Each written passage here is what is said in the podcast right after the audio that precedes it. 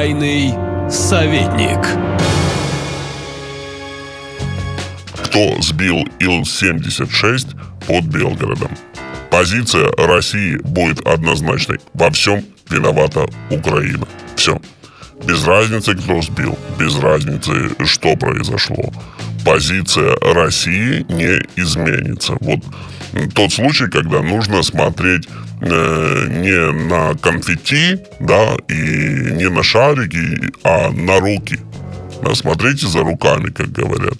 Для России, для России позиция однозначно выигрышная, да, потому что это позволяет России феноменально, просто феноменально отбелиться, насколько это возможно, естественно, в данных условиях, от э, сбития Боинга на Донбассе, да, вы помните, 10 лет назад.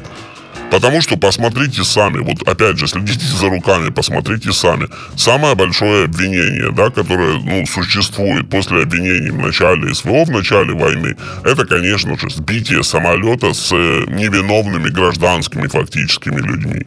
Да. Вот как это отыграть, это ничем отыграть обратно нельзя. Только можно обвинить своего противника в том, что он на самом деле ничуть не лучше.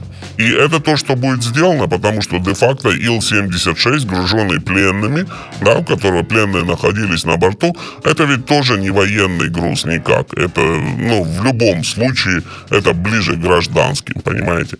Вот, все. Россия будет придерживаться этой позиции, что Ил-76 был сбит Украиной вообще невзирая ни на что, ни на какие другие доказательства. Будут фотографии спутниковые. Через день-два появятся фотографии спутниковые пусков э, ракет, если они были. Или не будет фотографий пусков ракет. Позиция России никогда не изменится.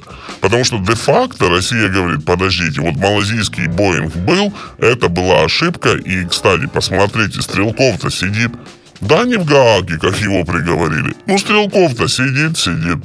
Все. Вот, и таким образом Россия проецирует, насколько возможно в, этой услов... в этих условиях, проецирует свой образ такой вот справедливой страны, понимаете?